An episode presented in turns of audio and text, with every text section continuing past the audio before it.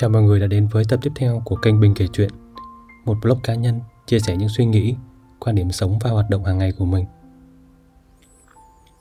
Vào khoảng 2 tuần trước thì mình tình cờ thấy một bài đăng của trường mình về điểm tuyển sinh chính thức cho kỳ thi tuyển sinh quốc gia 2021 Mình không biết giờ thì hình thức tuyển sinh cụ thể của các trường ở đây ra sao Xét tuyển thi tốt nghiệp hay là các trường tổ chức thi riêng.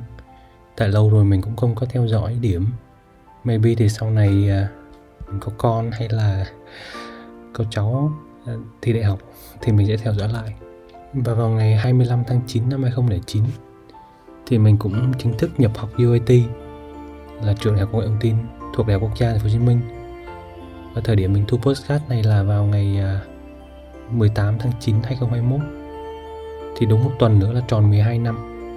Và cũng tình cờ đó là đúng ngay dịp mình nhập học thì có một đợt dịch cũng khá lớn đó là H1N1 các bạn có thể tìm theo từ khóa là dịch cúm năm 2009 uh, postcard này thì cũng không có định nói về Covid hay là H1N1 chỉ là tự nhiên bây giờ mình nhớ ra rằng là cái ngày đầu tiên mà mình đến Sài Gòn một mình thì mình cũng đang khư khư chiếc khẩu trang trên tay giống như tình trạng của Sài Gòn hiện giờ thôi. Postcard này thì sẽ nói về một chủ đề khác nói về cách bạn chọn con đường hay là con đường chọn bạn và mình hy vọng mọi người nghe được podcast này. Và nếu có nhìn thấy hình bóng của mình ở trong đó, thì hãy nở một nụ cười, một giây phút mình nhìn lại những cái gì đã qua và hạnh phúc của những gì mà mình đang có. Tất cả những điều xảy ra, đều đáng để xảy ra. Ừ, UIT thì không phải là sự lựa chọn đầu tiên của mình, mà đại học kinh tế UEH mới là cái lựa chọn đầu tiên mà mình đăng ký nguyện vọng một cơ.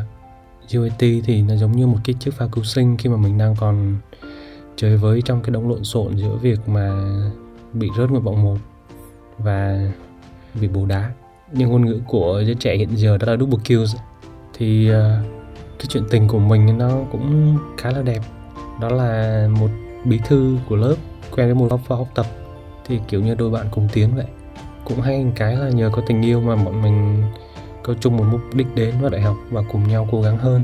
Nên quan điểm của mình từ trước đến giờ về tình yêu thì nó khá là tích cực mình thì mình không biết chuyện gà bông của các cặp đôi khác thế nào nhưng mà với mình thì nó giúp mình rất là nhiều. À, thực ra cái điều mà mình muốn chia sẻ ở đây là cũng vì mù quáng quá mà mình cũng đã nhắm mắt đăng ký vào UEH nhưng mà không hề có một sự chuẩn bị từ trước. Đến ngày đăng ký thì cứ đăng ký chung với nhau thôi để được học chung với người ấy mà. Chứ không hề có ý định là mình sẽ thích làm gì hay là sau này trở thành một con người ra sao nói đến đây thì có thể là các bạn sẽ thấy hơi mâu thuẫn. Bởi vì mình đã có mục đích vì tình yêu rồi mà. Vậy tại sao lại mình lại không biết mình sẽ ra sao như thế nào? À, thì lúc ấy thật sự mục tiêu của mình ấy, là học thật giỏi thôi. Có điểm số thật cao. Đơn giản là cùng nhau học chứ chưa có định hướng tương lai như nào. Và mình cũng không biết là mình sẽ trở thành ai nữa. Khi nhìn lại thì mình cảm thấy mình không hề được chuẩn bị các kỹ năng này hay là thi xong rồi đậu vào một trường nào đó nhưng mà mình cũng không biết mình học vì cái gì nữa. Vì ai hay là thậm chí có thể là vì học cho ba mẹ vui thôi chứ thực ra là mình không quan tâm lắm. Vì vậy là việc tư vấn hướng nghiệp á hay là mở ra lối đi một cái con đường để mà suy nghĩ cho cái tương lai của mình một con đường nghề nghiệp là một điều mà mình nghĩ rất là cần thiết điều mà mình không hề để tâm vào thời điểm đó. Và rồi mình thiếu đúng 0,5 điểm để đậu vào UEH trước khi thi đại học á thì mình cũng đã nhiều lần mình chứng kiến các anh chị lớn mà thiếu 0,5 điểm để mà đậu vào một ngôi trường nào đó rồi. Nhưng mà mình luôn nghĩ rằng là trời có 0.5 điểm làm gì mà không đáng được. Và nghiệp quật thì mình đã dính ngay vào case đó luôn. Cảm giác của mình đầu tiên là không thể nào mà tin nổi được. Đồng thời mình cũng cố gắng hy vọng một cái cái kết quả nó không phải như thế đâu. Trời ơi 0,5 điểm thôi mà chắc là có gì đó sai sót ở đây. Có thể là điểm public lên có một vấn đề gì đó rồi họ sẽ sửa lại thôi mình còn nhớ là mình đã lục tung hết tất cả cái diễn đàn của học kinh tế của đó. Và mình vào đặt câu hỏi, comment xem ý kiến của mọi người như thế nào, điểm chuẩn năm nay ra làm sao, xem mình có xác suất đậu hay không. Và rồi mọi thứ an bài. Mình tạch. Mình không nhớ rằng ngày hôm sau hay là hai ba ngày sau, mình nhận được lời đề nghị chia tay. Nó kiểu, what the fuck? Sao mọi thứ lại đến với mình? Nó đến với mình làm gì và có mục đích gì? Tại sao mọi thứ nó cứ dồn dập, nó hết chuyện không vui này đến chuyện không vui khác ập đến với mình. Mình mới còn nhớ là mình đã ngồi một góc và nhìn ra ngoài cửa sổ. Cứ nhìn như vậy thôi, hàng giờ đồng hồ nữa mình đã không hề chuẩn bị cho tất cả mọi thứ và nó đột ngột xảy đến. Mọi thứ đối với mình lúc đó thật sự là tệ hại. Mình không còn biết là phải phải làm cái gì với lúc đó nữa. Rồi, day by day thì mình cứ uh, mòn mỏi đợi chờ những cái cái tờ báo, kết quả. Thi để mình nộp nguyện vọng 2 rồi à, chờ đợi xem có cơ hội nào tốt hơn không. Lướt hết trang tin này đến trang tin khác. Thì vào một ngày đẹp trời, mình thấy bản tin đăng à, nguyện vọng 2 của UAT và câu hỏi trong đầu của mình là, Ủa, sao cái trường đại học quốc gia này, sao trước đây mình lại không biết à, cái trường này ta? Ở chồng mình thì chủ yếu nghe bách khoa và tự nhiên thôi chưa bao giờ nghe công nghệ thông tin cả. Thấy đại học quốc gia nữa, trời, nộp ngay không hề ngần ngại. Và sau đó thì mình trúng tuyển. Mình trúng tuyển một cách dễ dàng. Và cảm giác của mình lúc đó là, trời, ơ, mình đậu đại học rồi. Kiểu như là có một, có cái chút ánh sáng dưới cái cuối con đường vậy bạn bè đi học và mình cũng được đi học. Và mình cũng không kém cạnh bất cứ ai cả. Và cái lối suy nghĩ đó mà ở thời điểm hiện tại sau một thời gian mình học tập và trải nghiệm thì mình cảm thấy nó rất là nguy hiểm. Bạn suy nghĩ không phải cho bạn, không phải vì bạn, mà là cách người khác nhìn vào bạn. Bạn sợ sẽ mất mặt mà. Người ta sẽ cười chê bạn nếu mà bạn không đi học. Nếu bạn cứ ở nhà và tất cả mọi người đều đi học và bạn ở nhà, và bạn không biết là bạn muốn gì nữa, hay là bạn thích gì, hay là bạn sẽ trở thành một con người như thế nào bạn sẽ xây dựng bản thân mình ra sao? Hay là giá trị bản thân của bạn là như thế nào? Và cũng với lối suy nghĩ đó, thì hết năm nhất mình đòi nghỉ học. Như một kết quả tất yếu thôi, cho việc mà khi mà bạn vớ được một cái phao và bạn sống dậy được một năm thì chiếc phao đó với bạn giờ không còn ý nghĩa gì nữa. Toán cao cấp hay là lập trình căn bản? Mặc dù là mình có tư duy logic, đồng thời có kết quả học tập cũng không phải là tệ đâu. Mình còn nhớ khi hồi kỳ đầu tiên mình cũng nằm trong danh sách đề nghị nghị nhận học bổng của khoa. Nhưng mà đến hè cuối năm nhất thì mình đề nghị với ba mẹ mình rằng là mình muốn ôn thêm một năm tại Sài Gòn và sau đó sẽ thi lại đại học y và đại học bách khoa. Thậm chí lúc ấy quyết định chọn đại học y của mình cũng chỉ là muốn chăm sóc sức khỏe cho mọi người thôi. Nếu mà khối B mình không được thì mình sẽ chọn học xây dựng của bách khoa để mà có công việc và lương cao hơn các ngành khác. Đó là suy nghĩ của mình lúc đó. Mình đã bỏ hết laptop và sách vở ở nhà và vào Sài Gòn tìm một trung tâm luyện thi theo lời giới thiệu của thằng bạn mình.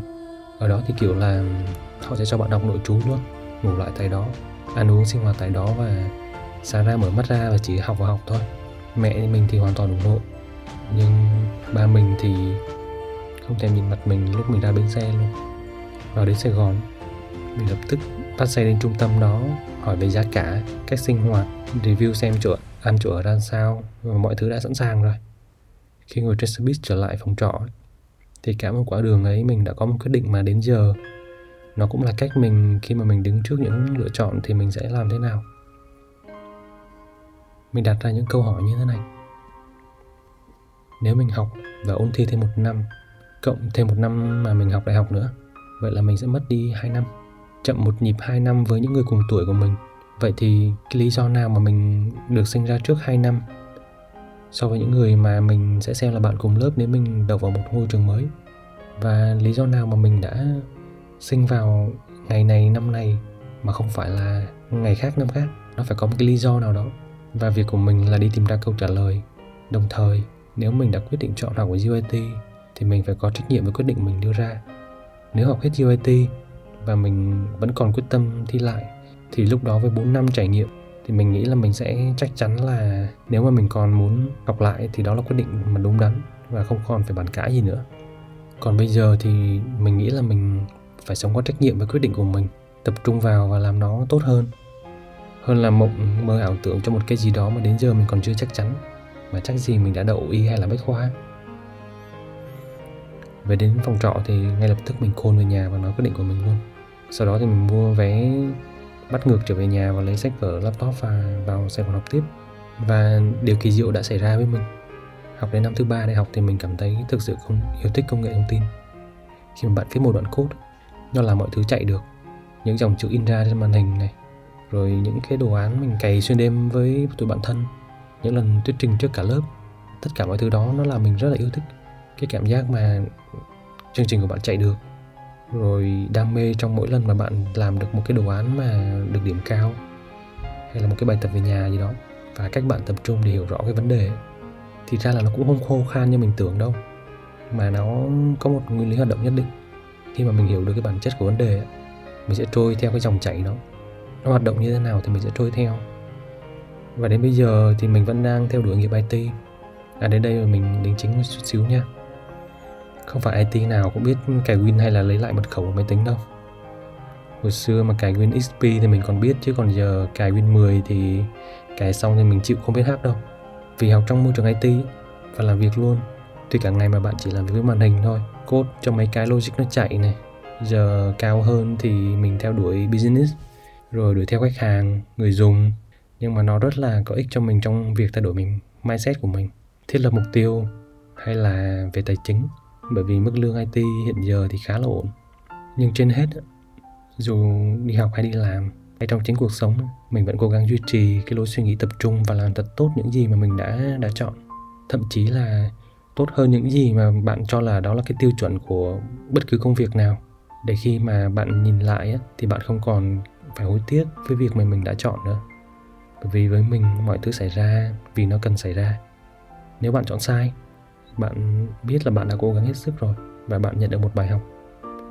Còn nếu bạn chọn đúng, bạn sẽ nhận được nhiều thứ như là mindset hay là tài chính, hay là chỉ đơn giản là cảm giác bạn được làm điều bạn thích mỗi ngày, biết mình vẫn đang cố gắng và cần phải học tập thêm nhiều thứ để tốt hơn nữa.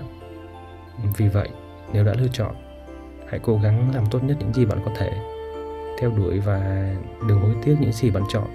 Vì ngay cái lúc mà bạn chọn bạn đã cố gắng hết sức rồi. Nhưng việc quan trọng là không phải làm việc gì bạn cũng cho phép bạn bỏ cuộc giữa chừng.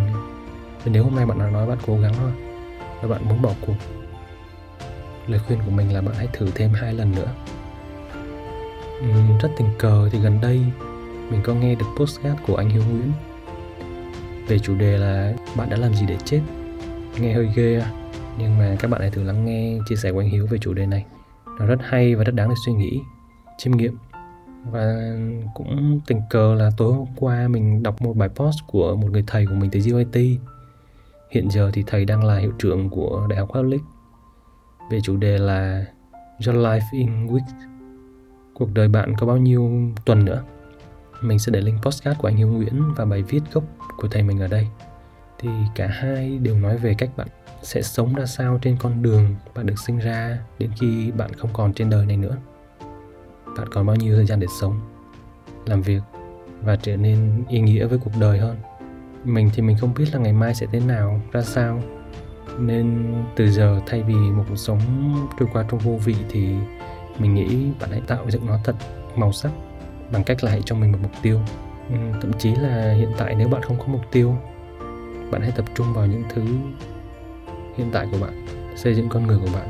Vì mình cảm giác rằng là nếu bản thân của mình tỏa sáng thì thế giới này nó sẽ thêm một phần giá trị. Mình nghĩ là bạn hãy chủ động chọn một con đường và bước những bước đi đầu tiên.